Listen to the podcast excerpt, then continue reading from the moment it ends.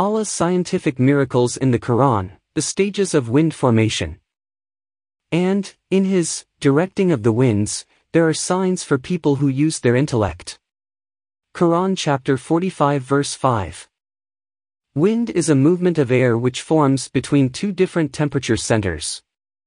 Due to the different pressures caused by different temperatures in the atmosphere, air constantly flows from areas of high pressure to areas of low pressure. If differences between pressure centers, in other words, temperatures in the atmosphere, are large, the flow of air, in other words, the wind, is very strong, so strong in fact that tornadoes which can inflict terrible damage can be formed. What is astonishing here is that, despite there being belts of very different temperatures and pressures, such as the equator and the poles, thanks to the order in Allah's creation, our Earth is not exposed to disastrously fierce winds.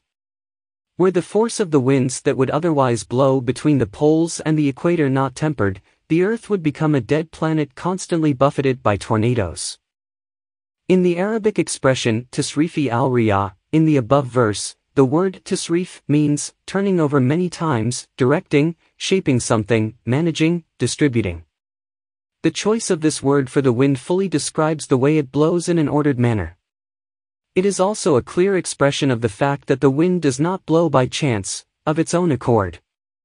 It is Allah who directs the winds in such a way as to make human life possible.